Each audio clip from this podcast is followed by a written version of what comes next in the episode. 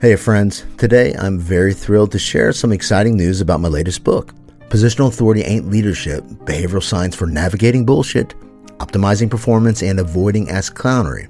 It's just been released and it's already soared to number one bestseller status across six categories on Amazon. It's a book that dives into how behavior analysis can revolutionize leadership, and it's packed with insights and strategies for navigating complex organizational dynamics.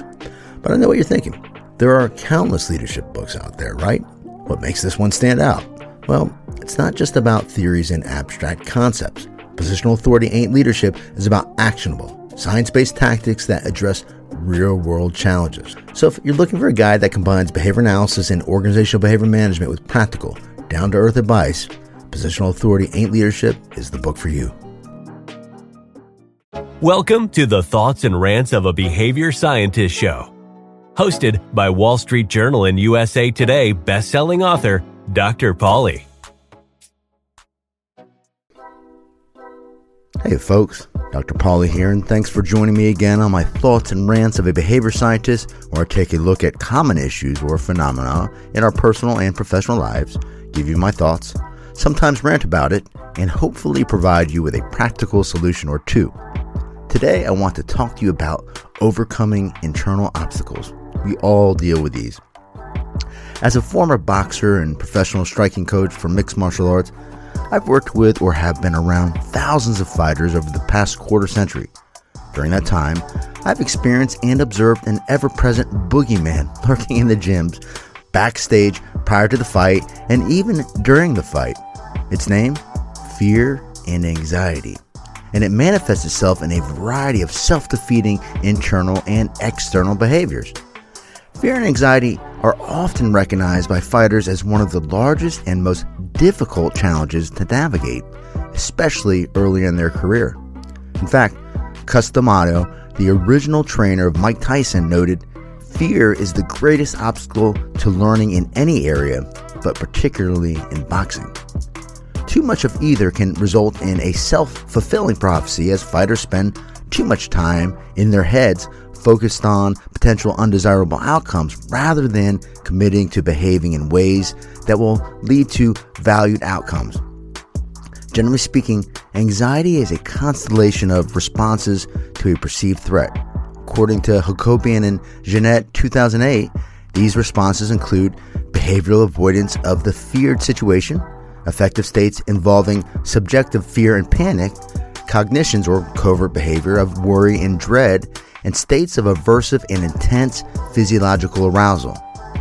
When these responses are disproportionate to the threat, it can significantly affect a fighter's ability to function and perform. But fighters are not the only folks to experience fear and anxiety. As I mentioned, we do all the time. We've all experienced this boogeyman from time to time and get hooked on thinking about undesirable outcomes rather than focusing on what we should do to achieve desirable ones. For me, beyond fighting, fear and anxiety regularly reared its ugly head when I began public speaking.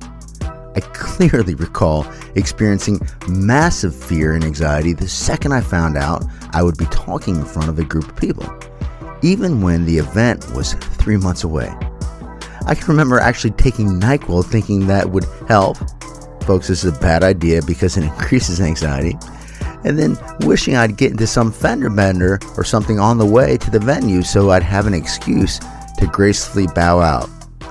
Man, that damn boogeyman, it had me bad. Concerns about performing well, especially in front of a crowd, can have a debilitating effect on our performance and outcomes. While some stress has been found to actually optimize performance, too much stress has adverse effects.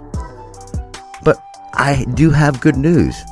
There are some well researched concepts and approaches for overcoming fear and anxiety. I'm living proof of this now as I speak all over the country with only the slightest bit of anxiety. And typically, it's just a few minutes before I speak, and usually it actually helps me perform better. Many people have told me, I wish I was confident enough to speak in front of people. And when they say that, I promptly respond, Believe me, if I can do it, you can do it too, because I was a mess. Most people believe the only way to build confidence and reduce anxiety is to practice longer and harder.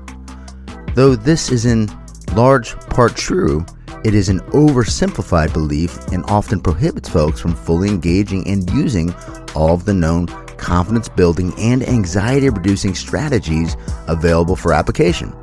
Besides, practice doesn't make perfect, it makes permanent. Unfortunately, if the wrong behaviors are pinpointed during practice, the desired outcomes are not likely to be reached. This will only serve to reduce confidence and increase anxiety.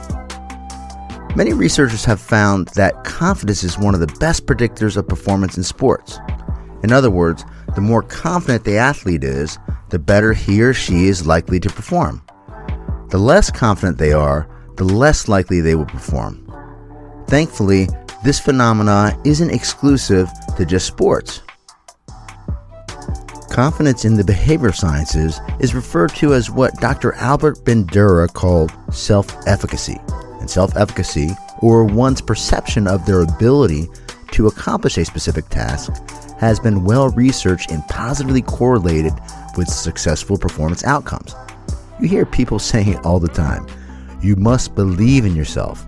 And they're right, as a variety of researchers have found this belief to be negatively correlated with anxiety. In other words, the more you believe, the less likely you will be to experience performance impeding anxiety. But belief isn't magically developed, and it isn't developed by simply telling somebody they must believe. Ultimately, belief in one's ability occurs through mastery experiences. Essentially, this means somebody consistently experiences positive consequences or successful outcomes as a result of their performance. This performance is typically broken down into components and regularly shaped through verbal persuasion or feedback and vicarious experiences or watching others or themselves using videos, maybe in the mirror. In addition to the above traditional source of self efficacy, Maddux 2012 includes another one that he calls imaginal experiences. This entails visualizing oneself behaving effectively or successfully in a given situation, what we might call covert rehearsal. Mindful processes like recognizing one's own emotional and physiological states and using some sort of visualization techniques have been gaining quite a bit of attention in recent years through acceptance commitment therapy literature. So remember, confidence in your ability to do something, or what's known as self efficacy, is a key to reducing fear and anxiety while helping you to perform better under given conditions. And this can be built progressively through feedback, watching both others and yourself, and ultimately producing better outcomes through mastery experiences. Be well, my friends.